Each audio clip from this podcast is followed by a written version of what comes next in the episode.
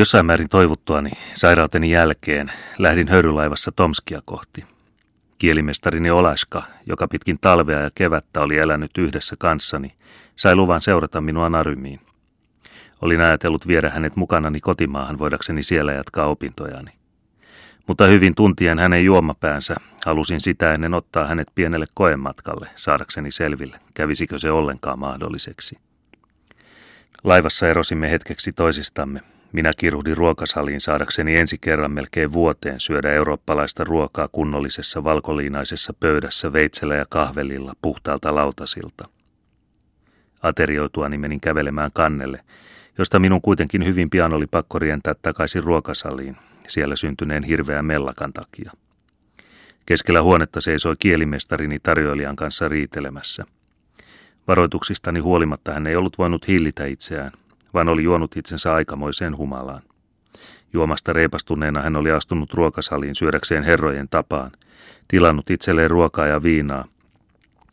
Mutta saatuan tilauksensa eteensä pöydälle oli hän huomannut olevansa kylläinen – sen tähden oli häntä huvittanut tarttua pöydän jaloista kiinni ja heittää se kaikkineen kumoon, vain saadakseen nähdä koko komeuden menevän pirstoiksi. Astuessani huoneeseen hän ojensi raivostuneelle tarjoilijalle hyvin armollisesti jäljellä olevat rahansa ja hoiperteli sitten pois nukkumaan.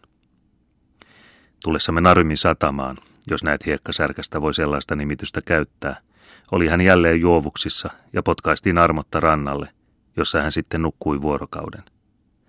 Seuraavana päivänä jatkoin matkaani ja jätin hänet omin neuvoin palaamaan kotiansa, vakuutettuna siitä, että minun kävisi mahdottomaksi kuljettaa moista veikkoa Eurooppaan saakka.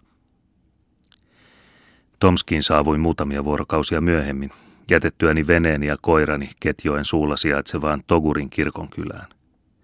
Tähän vuoden aikaan oli kaupunki kuuma ja tomuinen, enkä minä olisi lainkaan halunnut sinne tulla. Vielä vaikeammalta tuntui minusta matkata itää kohti. Olisin niin mielelläni lähtenyt päinvastaiseen suuntaan. Mutta minun täytyi pikimmältä pistäytyä Krasnojarskissa, hankkiakseni itselleni kuvernööriltä Turuhanskin matkaa varten tarpeelliset paperit. Sen jälkeen oli aikomukseni palata Ketille, voidakseni erämaiden kautta pyrkiä suoraan päätä Jeniseen suulle, jossa ajoin ottaa selkoa siellä asuvista samojedeista. Rautateitse kestää matka Tomskista Krasnojarskiin vuorokauden ja Siperiassa sitä pidetään pikkuasiana. Etäisyydet ovat nimittäin niin suuret, että sellainen matka siellä katsotaan jokseenkin samanvertaiseksi kuin yhden tunnin retki Euroopassa. Mutta vaikka se olikin verrattain lyhyt, huomasin kuitenkin ilokseni suuren ja huomattavan eron maisemassa. Minulta pääsi sanomattoman helpotuksen huokaus, saadessani jättää nuo iankaikkiset suot ja päästessäni maahan, jossa oli korkeita kukkuloita ja vuoria. Koko Narymin piirissä on melkein mahdotonta löytää ainoatakaan kiveä. Siellä ei ole muuta kuin hiekkaa ja savea. Täällä kaikki oli töyrykästä ja maisema lumoavan kaunista. Kaikkialla oli yllinkyllin sekä muotoja että värejä. Näköala itse Krasnojarskista oli joka taholle mahtavan komea. Pehmeitä kukkuloita ja kulmikkaita vuoria kaikkialla. Edelliset loistavan punaisia, hiekakivi on siellä punaista ja siitä kaupunki juuri on saanut nimensä – jälkimmäiset mustia ja valkeita. Jenisee, jonka vesi virtaa eteenpäin 12 kilometrin nopeudella tunnissa, oli vuolas ja sitä reunustivat korkeat rannikot. Se muodostuikin mitä suurimmaksi vastakohdaksi Obille, jonka vesi virtaa hiljaisesti ja verkalleen ja jonka rannikot ovat niin matalat. Jättämäni seutu oli köyhää, mutta täällä maa oli hedelmällistä ja rikasta, ja lisäksi vuoret sisälsivät uinuvia rikkauksia – metalleja ja jalokiviä. Kaupunki on pienempi ja vieläkin rumempi kuin Tomsk, mutta en usko monenkaan Siperian kaupungin omaavan niin suuria tulevaisuuden mahdollisuuksia ja sijaitsevan niin kauniilla paikalla. Kaupungissa sain tilaisuuden tutustua museoon, joka luultavasti on rikkaan ja mieltä kiinnittävin koko Siperiassa. Tapasin myös joukon henkilöitä, jotka ystävällisyydellään ja vieraanvaraisuudellaan saattoivat minut ihan pulaan. Ensimmäisen oleskeluni ajalta Krasnojarskissa muistelen erikoisesti ystäväni Ivan Ivanovic Berdnikovia, uutisasutushallituksen virkamiestä, joka uupumattomalla harrastuksella ajoi asioitani ja avusti minua sekä neuvoilla että tiedonannoilla, joilla oli sitä suurempi arvo, kun hän itse oli vuosikausia oleskellut tunguusien keskuudessa ja sinä aikana saavuttanut laajat tiedot ja suuren kokemuksen. Kuvernöörivirastossakin minua kohdeltiin erinomaisella ystävällisyydellä, vaikka minulla aluksi oli pieni kohtaus, nyttemi joku aika sitten kuolleen kuvernöörin kanssa. Pääsin hänen puheelleen eräänä aamuna, ja esiteltyäni itseni ja pyydettyäni tarpeellisia suosituskirjeitä, näytin hänelle Pietarin tiedeakatemialta ja muilta samantapaisilta laitoksilta saamani paperit. Kuvernööri tarkasteli niitä, mutta kohautti vain olkapäätänsä ja arveli, että tiede ei merkinyt niin paljon, että hänen mukaan sellaista tarkoitusta varten olisi pitänyt antaa mitään erikoisia suosituksia. Kun näillä papereillani ei näkynyt olevan mitään vaikutusta häneen, Muistutin minä häntä eräästä Stolyyppinin kirjelmästä, jossa minua viranomaisille suositeltiin. Mikä Stolyyppin se sitten on, kysyi hän minulta jokseenkin tylysti. Hän oli sisäasiainministerinä, teidän ylhäisyytenne, vastasin minä hämmästyneenä. No mutta miten herran nimessä hän on saattanut sellaisen paperin kirjoittaa? Hänhän on kuollut. Stolyyppin ammuttiin, niin kuin tunnettua, vuotta aikaisemmin Kievissä. Hän kirjoitti sen varmaankin vielä eläessään, vastasin minä, hävyttömästi kyllä, mutta olin toisaalta hieman ärtynyt hänen kysymystensä johdosta. Kuvernööri näytti tyytymättömältä. Hänen sihteerinsä purskahti nauruun, ja minä jäin odottamaan sanojeni seurauksia. Jokseenkin armollisen hyvästijätön jälkeen poistuin, palatakseni seuraavana päivänä, jolloin minulle toimitettiin kaikki tarpeelliset paperit – Syynä siihen, että kuvernööri hieman yliolkaisesti kohteli tiedettä ja sen harjoittajia, oli se, että mua Rytskov-niminen mies vähän aikaisemmin oli matkustellut ympäri lääniä kokoilemassa kansatieteellisiä esineitä ja matkoillaan mitä häpeämättömimmällä tavalla petkuttanut niin viranomaisia kuin muitakin. Sitä paitsi kuvernööri luuli minun juuri äskettäin saapuneen Siperiaan, eikä sen vuoksi kenties oikein käsittänyt tuota myöhästynyttä Stolyyppinin kirjettä – minkä johdosta hän arvatenkin tuli tehneeksi nuo näennäisesti niin typerät kysymykset. Muuten hän oli kylläkin miellyttävä ja avusti minua tavalla jos toisellakin. Bernikovilta, joka tunsi vuorten seudut, olin saanut tietää kahdesta kielellisessä suhteessa tuntemattomasta, Kanskin piirin eteläisissä arniometsissä asuvasta heimosta. Sain hänet oppaakseni ja yhdessä me sitten teemme pikamatkan arojen poikki Sajaanin rinteille, saadaksemme selville noiden heimojen kansallisuuden. Toivoin niiden olevan kamasseja, eli sen samojedikansan jäännöksiä, jonka Kastreen oli löytänyt ja jonka Radlov noin 50 vuotta sitten oli kertonut kuolleen sukupuuttoon tai tatarilaistuneen. Ensimmäinen ryhmä näyttäytyikin tatarilaistuneeksi, mutta kauempana sijaitsevassa kyläkunnassa huomasin ilokseni, että kamassit elivät ja että muutamat vanhemmat ihmiset vielä heidän kieltänsäkin puhuivat. Tulee myöhemmin toisen Siperian matkan yhteydessä kertomaan enemmän tästä heimosta, enkä sen vuoksi tässä sitä sen enempää koskettele, vaan siirryn puhumaan vaiheistani ja seikkailuistani ketjoen varrella. Paroni Aminoffin ja hänen seuraajansa herra Poppovin ystävällisellä välityksellä sain Tomskiin palattuani tilaisuuden elokuussa valtion omistamassa laivassa jatkaa matkaani Ketille. Laivan nimenä oli Chulim, ja se teki silloin juuri viimeisen matkansa niin sanotulle Obieniseiskin kanavalle, vieden jauhoja siellä asuvia työmiehiä ja paikallista väestöä varten. Laivan kapteenina oli tyypillinen Obioen laivuri, joka sydämensä pohjasta halveksi engelskan taitoista ja valtamerillä purjehtinutta perämiestä. Hän oli muuten hyvin ystävällinen ja avulias, kuten myös ainoa kanssamatkustajani, isä Makari Pokrovski, joka yli 30 vuotta oli palvellut sielunpaimenena Maksimkin Jaarin kylässä Ketin varrella. Kylä sijaitsi 600 virstaa joen suulta ja posti saapui sinne oikeastaan vain kerran vuodessa. Ukko oli vanha ja raihnainen, hän oli nuoruudessaan viettänyt iloista elämää, ja nyt hänen kätensä vapisivat niin, että hän tuskin kykeni syömään omin neuvoin. Tässä seurassa matkustin Toguriin, jossa veneeni otettiin laivan perään. Minulla oli aikaa varsin vähän, jos mieli ennen talven tuloa ehtiä joen lähteelle, ja sitä paitsi tiesin Ketin alajuoksun varrella asuvan etupäässä venäläisiä – siitä syystä jatkoin matkaa laivalla Maksimkin Jaarin läheisyyteen. Tässä kylässä asustin muutamia päiviä pestatakseni miehistön venettäni varten, sekä osittain erityisten tutkimusten, mutta myös papin takia. Vastalauseestani huolimatta hän näet pakotti minut asumaan luonaan, ja sitten kävi hyvin hankalaksi vapautua hänen vieraanvaraisuudestaan.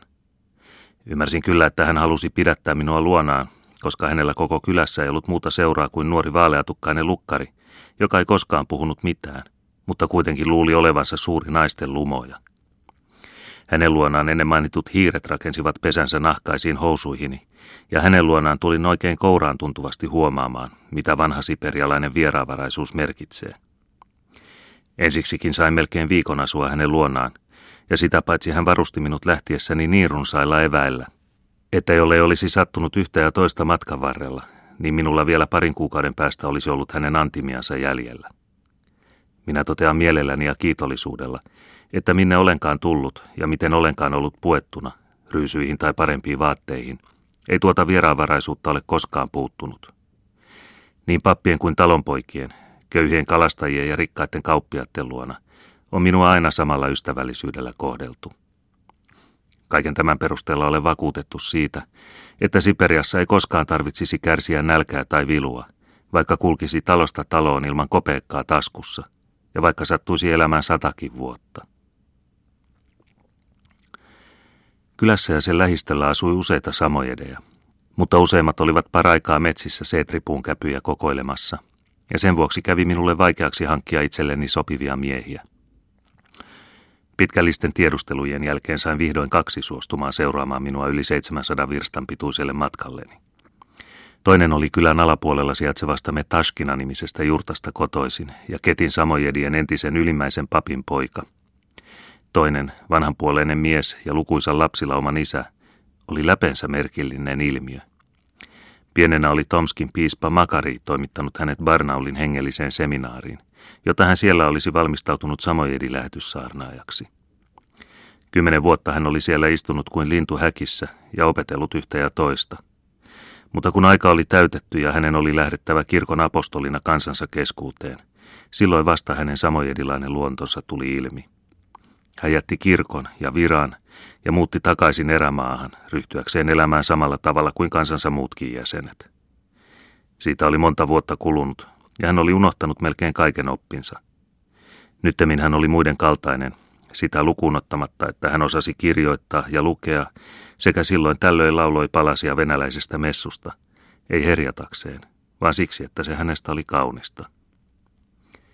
Näiden kahden teologin seurassa – Toinen heistä oli melkein samaani ja toinen melkein pappi. Lähdin samoilemaan jokea pitkin Obieniseiskin kanavan suulle. Tie ei ollut erikoisen pitkä, mutta siitä huolimatta olen harvoin kokenut sen murheellisempaa. Tomskissa oli vielä ollut vähän väsyksissä sairauteni jälkeen, ja kuumuus ja tomu olivat nekin lisänneet huonoa tuultani. Varhemmin olin kuvitellut, että sivistyneiden ihmisten tapaaminen ja suuressa yhteiskunnassa eläminen tulisi hyvinkin hauskaksi – mutta useimmat ystävistäni olivat poissa, ja miten olikaan, tunsin itseni oudoksi ja neuvottomaksi vieraassa kaupungissa. Tunsin olevani kuin alati lainehtivassa ihmismeressä, jonka elämä ja liikkeet koettivat vetää minutkin lohduttoman yksitoikkoiseen pyörteeseensä. En ollut koskaan yksin, vaan aina ihmisten ympäröimänä, mutta en ystävien ja tuttujen, vaan välinpitämättömien muukalaisten. Jonkinlainen kotiikävä tarttui minuun. Sen vuoksi toivoinkin melkein heti jälleen pääseväni pois.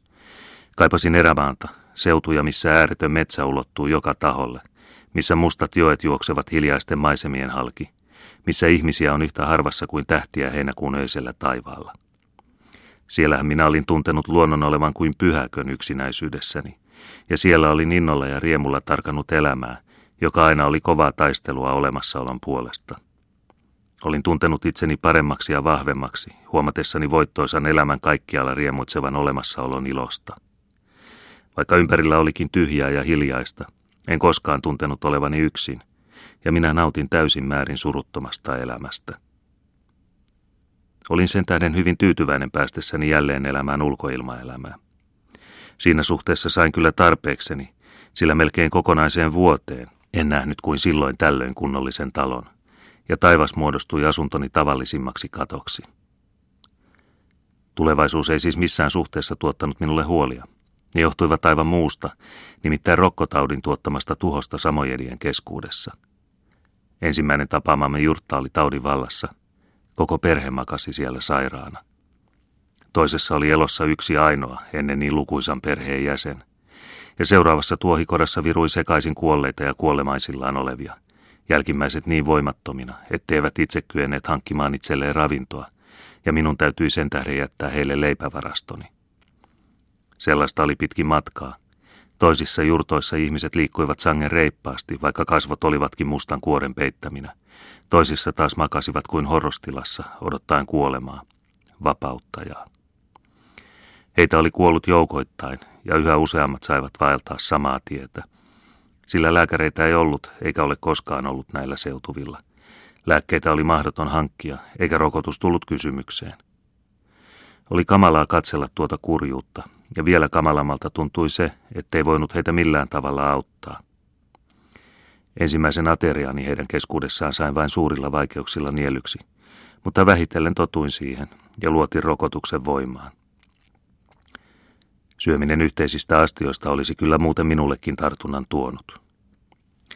Pahinta oli, ettei Samo edellä näkynyt olevan aavistustakaan taudin tarttuvaisuudesta. Terveet ja sairaat liikkuivat ja oleskelivat huoletta toistensa parissa. Tästä seikasta johtuukin, että tauti näinkin harvaan asutuilla seuduilla oli nopeasti levinnyt, ja että muutamia kuukausia myöhemmin ei todennäköisesti ollut montakaan tervettä jäljellä. Tungusit käsittävät asian paremmin, koskapa näkyvät rokkoa pelkäävän enemmän kuin pahinta ruttoa. Heitä oli kyllä elellyt paikkakunnalla monta perhekuntaa, mutta he olivat jo varhemmin paenneet, sytyttäen tapansa mukaan metsän takanansa palamaan.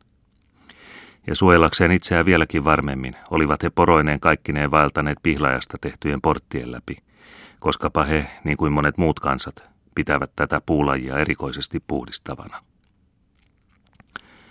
Kuusi päivää kesti matka kanavan suulle. Olisihan se voinut nopeamminkin sujua, sillä hiekkasärkät olivat tähän vuoden aikaan kuivina ja venettä hinattiin eteenpäin nuorasta pitkin rantaa. Mutta osaksi me viivyimme verrattain kauan sairauden luona ja osaksi täytyy meidän taistella pakkasta ja lunta vastaan. Olin itse asiassa aikonut viipyä vieläkin kauemmin, kootakseni satuja ja lauluja, mutta ei kukaan sillä haavaa uskaltanut niitä kertoa, pelosta, että Jumala heitä siitä vielä kovemmin rankaisisi. Kanava, jonne saavuimme, ei ole vieläkään valmis, mutta tarkoitus on, että se kerran maailmassa saattaisi välittää liikennettä Obin ja Jeniseen valtavien vesireittien välillä. Se on kaivettu Kasin ja Ketin välille ja on noin sadan kilometrin pituinen. Tätä nykyään sitä eivät voi käyttää muut kuin pienet alukset ja veneet, sillä muutamat sulut ovat kovin ahtaat, vaikka toiset ovat hyvinkin suuret. Puuttuvien rahojen takia ei tätä paroni Aminoffin suunnittelemaa suurisuuntaista yritystä ole vielä voitu toteuttaa. Nyt minun on kuitenkin myönnetty lisävaroja, ja sinne saapuessani toimittivat insinöörit mittauksia ja tutkimuksia kanavan laajentamista varten. Hankittuani enemmän ruokavaroja ja saatuani uuden merimiehen, silmäpuolen samaanin, ennen mainitun kristityn teologin sijalle, joka oli jo kyllästynyt retkeen, jatkoin taas matkaani. Syksy oli tullut ja ilma oli kylmä ja kuulakaan kirkas. Lunta ei satanut ollenkaan, ja tämä helpotti matkaamme tuntuvasti – Liikkuminen jäätyneillä hiekkasärkillä oli vähemmän työlästä, ja vaikeuksitta hankimme itsellemme ravintoa yllin kyllin. Isot hanhet kulkivat jäykistyneenä pakkasessa rantoja pitkin, ja me ammuimme niitä mielinmäärin. Teeret ja metsot kävelivät hiekkasärkillä syömässä ruoansulatusta edistäviä pikkukiviä, ja niitäkin me pyydystelimme suuret määrät. Tomskin puolella rajaa muutamia jurttoja, joissa asuu rikkaita ja hyvinvoipia samojedeja. Nämä olivat säästyneet rokolta ja olivat ani harvoin olleet kosketuksissa venäläisten kanssa.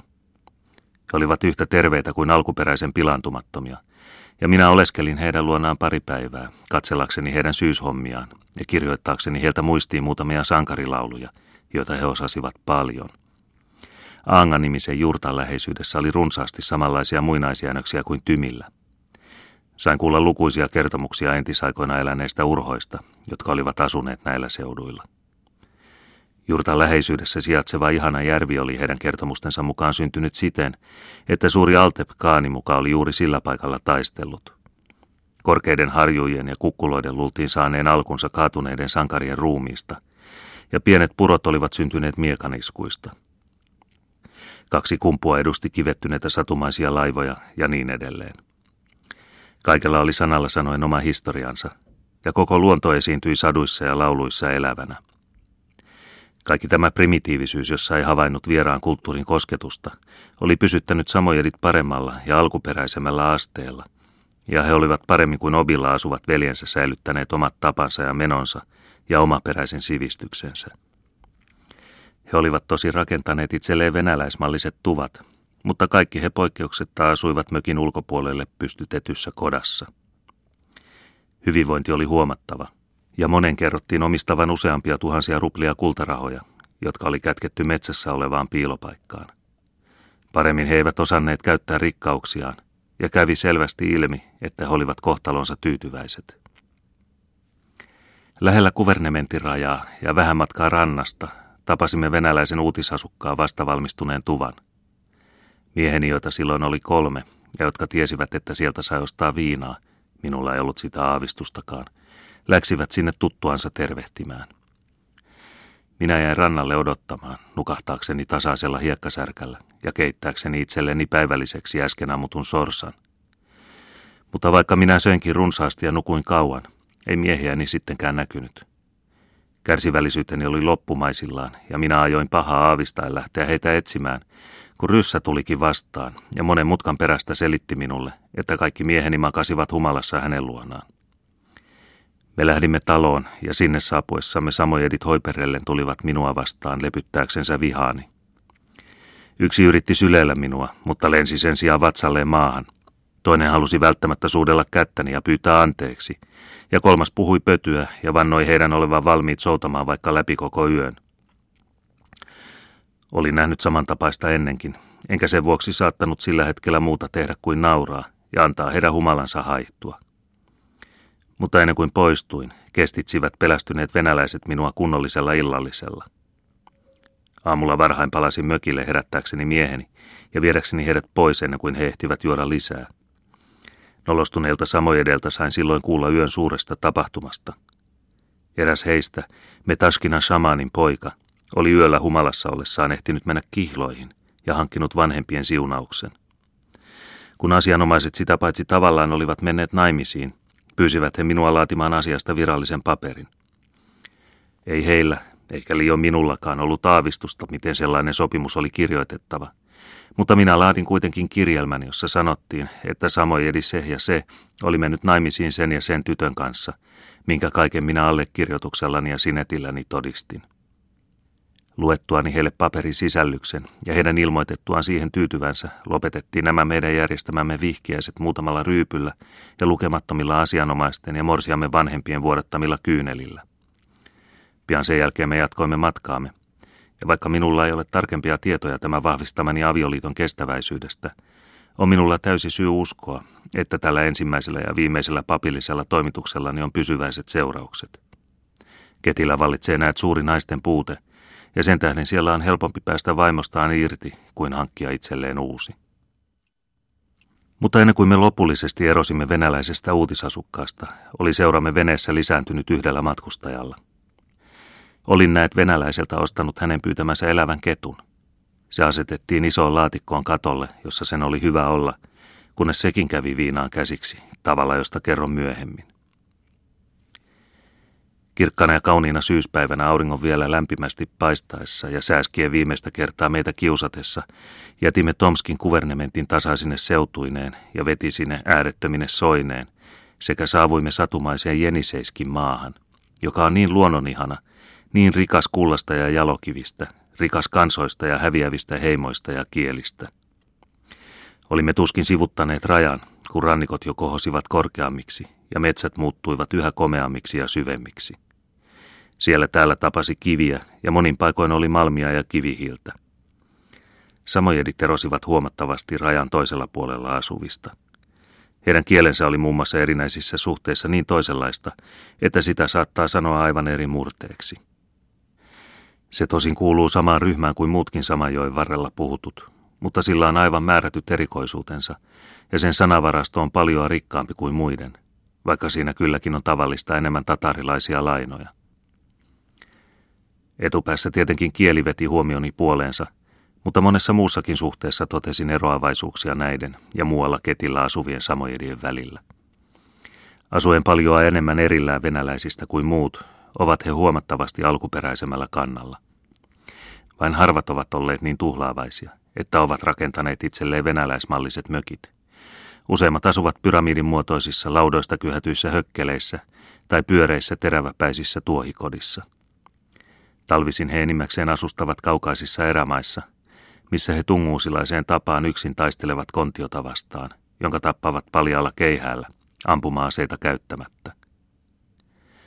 Syksy oli jo ehtinyt pitkälle, ja joella tapasimme Haapion toisensa jälkeen matkalla kaukaisia metsästysmaita kohti.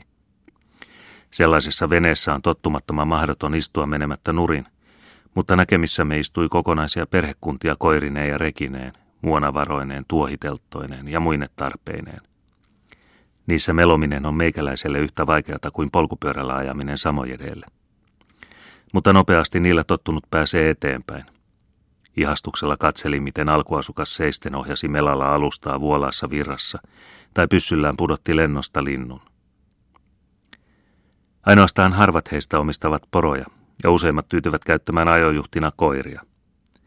Villipeuroja pyydystämällä saavat he kuitenkin tarpeeksi nahkoja voidakseen talvisin pukeutua lämpimiin turkkeihin.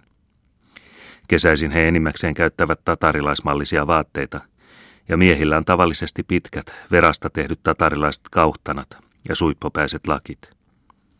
Pitkäaikainen tatarilainen vaikutus on muillakin aloilla huomattavissa. Paikakunnan samojedit ovat harvinaisen kauniita – Heillä on roomalaiset nenät ja soikeat kasvot. Kaikki tämä johtuu todennäköisesti jostakin onnellisesta tatarilaisen ja samojedilaisen veren sekoituksesta, sillä muuten ei saattaisi selittää tuollaisten harvinaisten ominaisuuksien esiintymistä kansalla, joka tosin kenties aiheettomasti on tullut kuuluisaksi rumuudestaan. Ilma kävi päivä päivältä viileämmäksi, ja yhä useammin heräsimme Arniometsissä siitä, että yöllä satanut lumi alkoi sulaa kastele meidät ihoa myöten.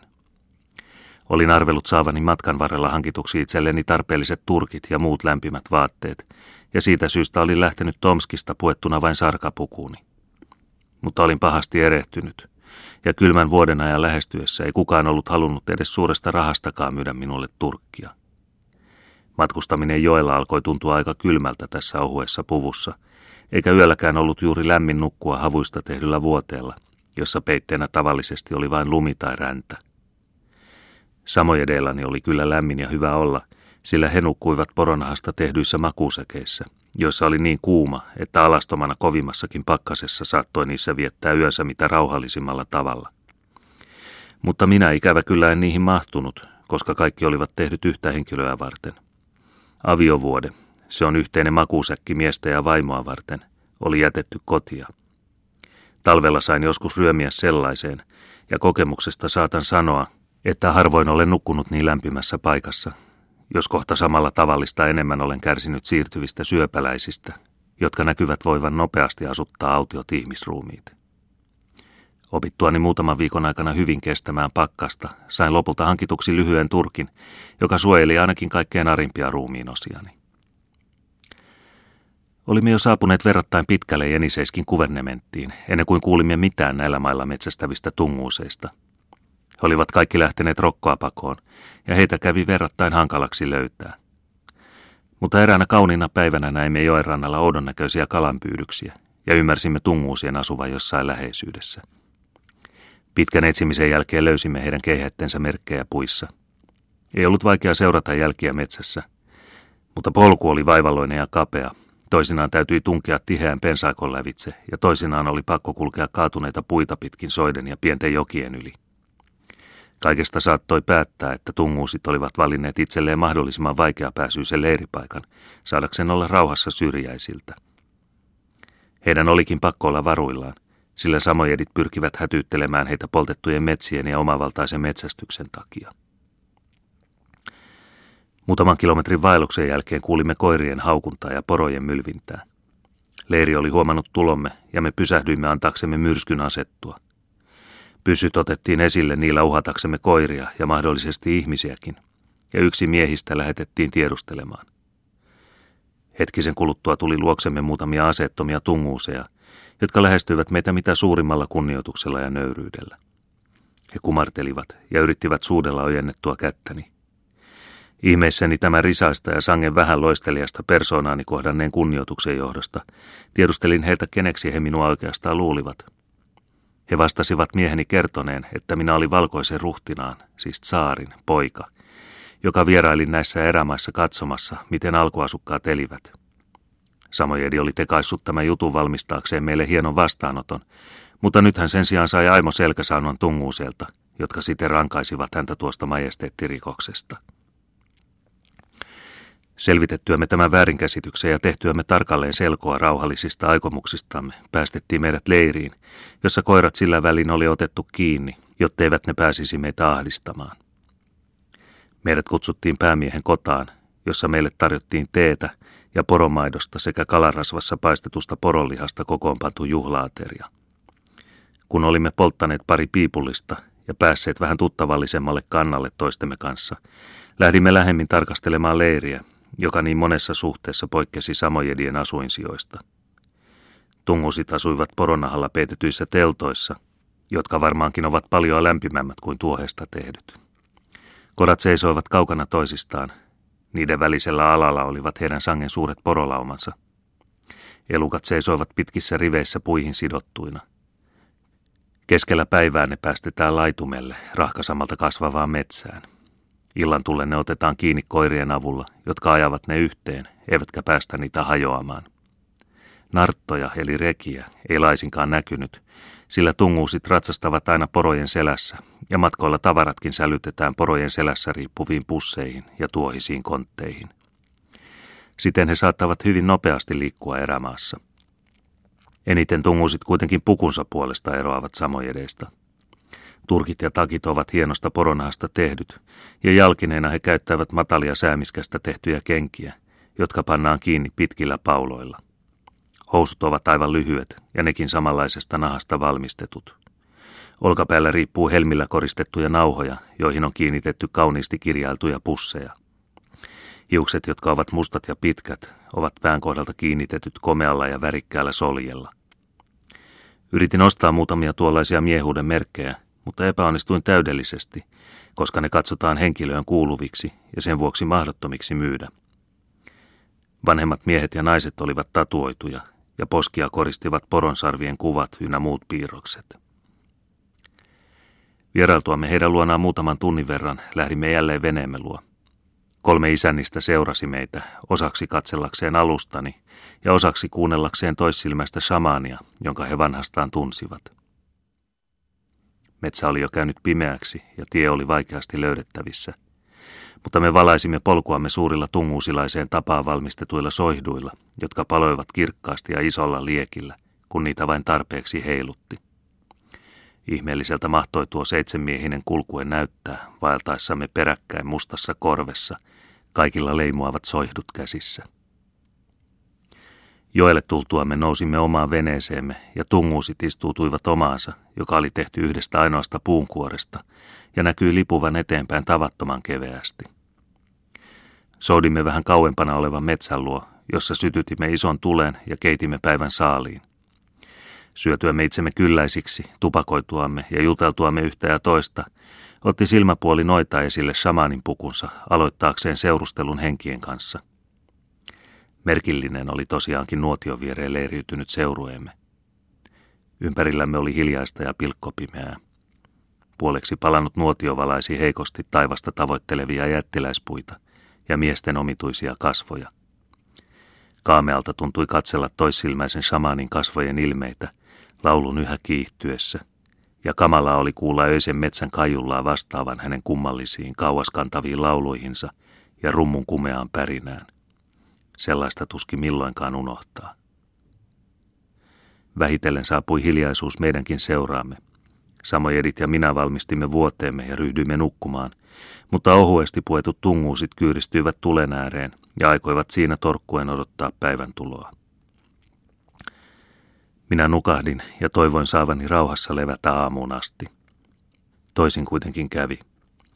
Keskellä yötä heräsin aivan harvinaiseen hälinään – ja ehdittyäni hieroa unen silmistäni, näin hämmästyksekseni miehet mitä kovimmassa humalassa ja vilkkaassa keskustelussa. Tuskin olin ehtinyt saada tietää ohimatkustaneen venäläisen kauppiaan myyneen heille viinaa, pullo oli maksanut kymmenen ruplaa, ennen kuin heidän pakinansa jo oli muuttunut toraksi ja tappeluksi. Juovuspäissä oli heimojen välinen viha herännyt heissä, ja pian oli käynnissä tuima käsikähmä. Samojedeillä oli ylivoima puolellaan. He kun tarttuivat kiinni mustaihoisten pitkiin letteihin ja vetivät kumoon toisen toisensa jälkeen. Tungusien asema näytti vakavalta. He turvautuivat säärin kiinnitettyihin puukkoihinsa, joilla ryhtyivät samojedeja tiukasti ahdistamaan. Pari meikäläisistä miehistä sai verisiä haavoja, ja he aikoivat jo käyttää samoja aseita, mutta sillä hetkellä minäkin ryhdyin toimimaan. Kun he eivät välittäneet sanoista eikä varoituksista, otin esille kiväärin ja ammuin pari laukausta ilmaan, josta oli seurauksena, että arvoisat vieraamme suinpäin pötkivät metsään. Mieheni saivat kumminkin kiinni yhden tungusin ja antoivat hänelle niin tuntuvan selkäsaunan, että hänen oli vaikea paikaltaan liikkua.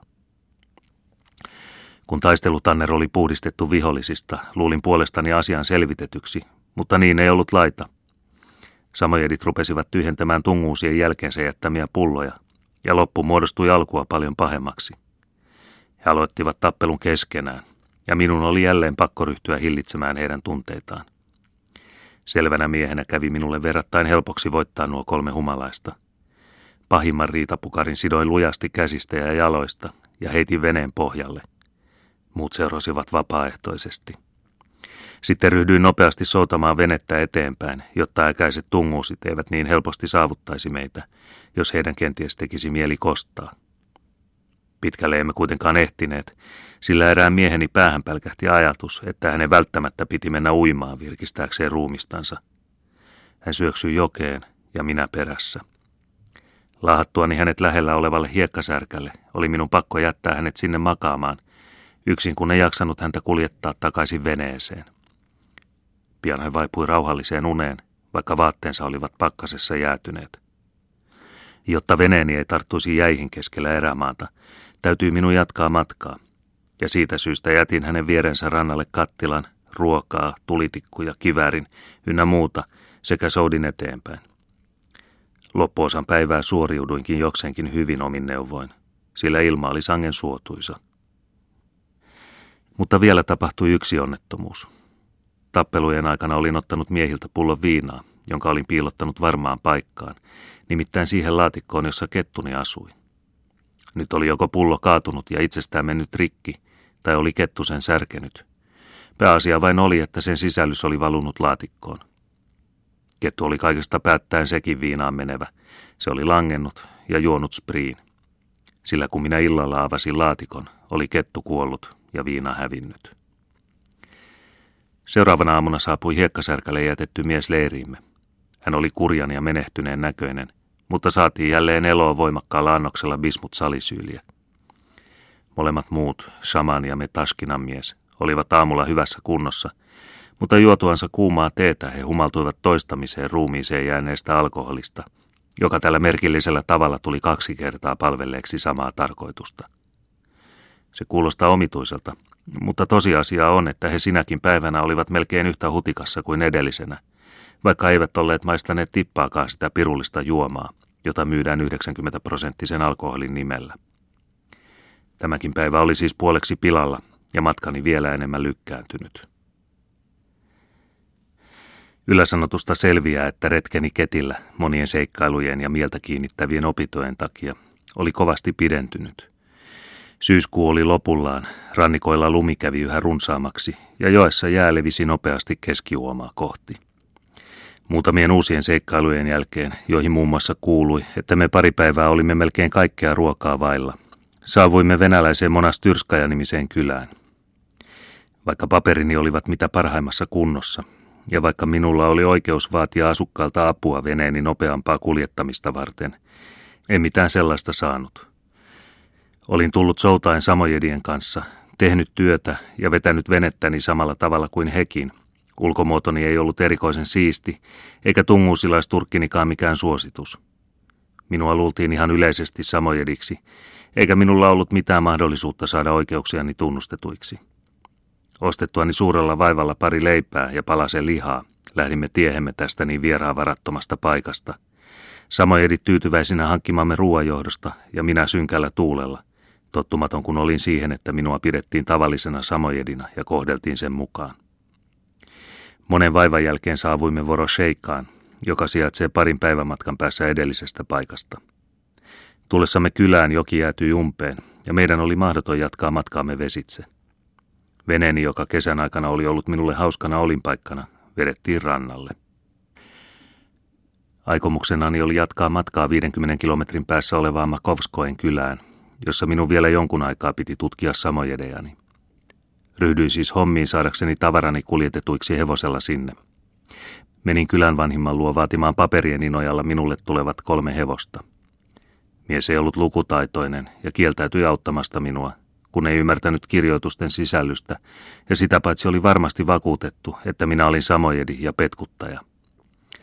Tätä hänen uskoansa vahvisti niin pukuni kuin sekin, että puhuin samojedia seuralaisteni kanssa, mikä tietenkään ei olisi ollut venäläiselle mahdollista. Mutta minä en heittänyt niin vähällä, ja seurauksena hirveistä uhkauksistani oli, että kylän koko miespuolinen väestö kutsuttiin koolle asiaa pohtimaan. Tämän korkean raadin edessä minä luin kuvernööriltä saamani paperit ja selitin matkani tarkoituksen. Esiintymisen jälkeen syntyi myrskyinen keskustelu ja kaikki vastustivat pyyntöäni. He ilmoittivat suoraan epäilevänsä papereitani vääriksi ja käskivät minua lähtemään sieltä miten vain itse halusin. Tällä kertaa en suuttunut, sillä huomasin itsekin, että heidän oli mahdoton käsittää minua muuksi kuin samojediksi. Ei mikään Venäjä virkamies esiinny ilman virkapukua, ja minulla ei ollut lakissa, takissa tai housuissa yhtään kruunun nappiakaan. Samojedit olivat toisinaan matkan varrella kysyneet kansallisuuttani ja sanoneet minua ihmiseksi. Samojedin kielellä kum, jolla nimellä he vain omiaan kunnioittavat. Mutta minä olin luullut sitä jonkinlaiseksi imarteluksi. Nyt vasta oivalsin asian oikean laidan. Rahalla sain vihdoin hankituksi kaksi hevosta tavaroitani viemään, ja niinpä lähdettiin samoilemaan halki lumisten metsien, joissa ei ollut teitä eikä ihmisasuntoja. Lunta oli kosolta, mutta se oli pehmoista ja jauhomaista, eikä sen vuoksi kantanut hiihtäjää. Meidän täytyi hitaasti kahlata eteenpäin, ja hevosten oli vieläkin vaikeampi. Matkaa kesti kaksi päivää, ja yön me vietimme vanhassa metsästysmajassa, jossa olimme tukehtua savuun, kun lumi oli tukkinut katossa olevan savutorven. Mustina nekereinä astuimme aamulla valkoiseen lumeen lähteäksemme viimeiselle taipaleelle. Kauniilla rinteellä ketin läheisyydessä sijaitsevaan kylään saavuimme illan tullen. Ajoimme heti keskellä kylää olevaan kestikievariin. Vastaanottoni muodostui kylmäksi sen johdosta, että samoja dikoirani Säägo, suomeksi musti, joka ensi kertaa eläessään näki kanoja, puraisi monelta pään poikki ennen kuin ehdin ottaa sen kiinni. Koiraparka oli vähällä menettää henkensä, ja vasta viime tingassa minä sain aikaan rauhan ja sovinnon sekä ystävällisemmän vastaanoton lupaamalla maksaa määrätyn korvauksen jokaisesta päättömästä ruumiista. Matkassani olevat kaksi samojedikkielimestaria muuttivat asumaan kylässä olevien tuttujensa luo, ja minä asetuin kievariin. Pari-kolme viikkoa asuin sitten saman katon alla ja samassa huoneessa Barminin perheen kanssa. Oleskelustani kylässä on minulla melkein yksinomaan hauskoja muistoja. Työni sujui hyvin. Samojedit istuivat vuoron perään luonani ja ainoastaan vuorotellen he saivat luvan juhlia ja juoda. Isäntäväkeni kanssa tulin hyvin suhteisiin selvitettyämme pienen väärinkäsityksen, joka johtui siitä, että he ensin luulivat minun vuokranneen huoneeni ilman ruokaa. Kun näet minulle toisena päivänä yhä edelleen tarjoltiin vain teetä, selitin heille maksavani myöskin ravinnosta. Autettuani Akka Barminia synnyttämään pienen tytön ja saatuani papin suostumuksella ja huolimatta siitä, että olin vääräuskoinen luterilainen, olla kummina, muuttui hyvän tahtoisuus ystävyydeksi.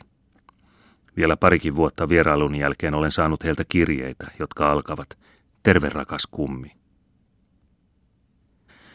Lääkkeittenikin avulla voitin monta ystävää, ja kun en maksusta huolinut, sain sen sijaan usein lahjaksi kiitollisilta potilailta munia, voita, kalaa ja lintua. Voroseikasta saapui kuitenkin ikäviä sanomia. Veneeni oli ollut suuressa vaarassa. Siellä olivat aikoneet sen myydä, ja lähettini oli vasta viime tingassa saanut homman estetyksi. Tästä ja parista muusta samanlaisesta tapauksesta huomasin niiden henkilöiden olleen oikeassa, jotka olivat väittäneet Jeniseiskin kuvernementin talonpojan suuresti eroavan tomskilaisesta virkaveljestään. Jälkimmäisessä kuvernementissa sellaista ei koskaan tapahdu, eikä koskaan ole tarvis huolehtia tavaroistaan. Mutta uusi kuvernementti näkyi tässä, niin kuin niin monessa muussa suhteessa, huomattavasti eroavan edellisestä.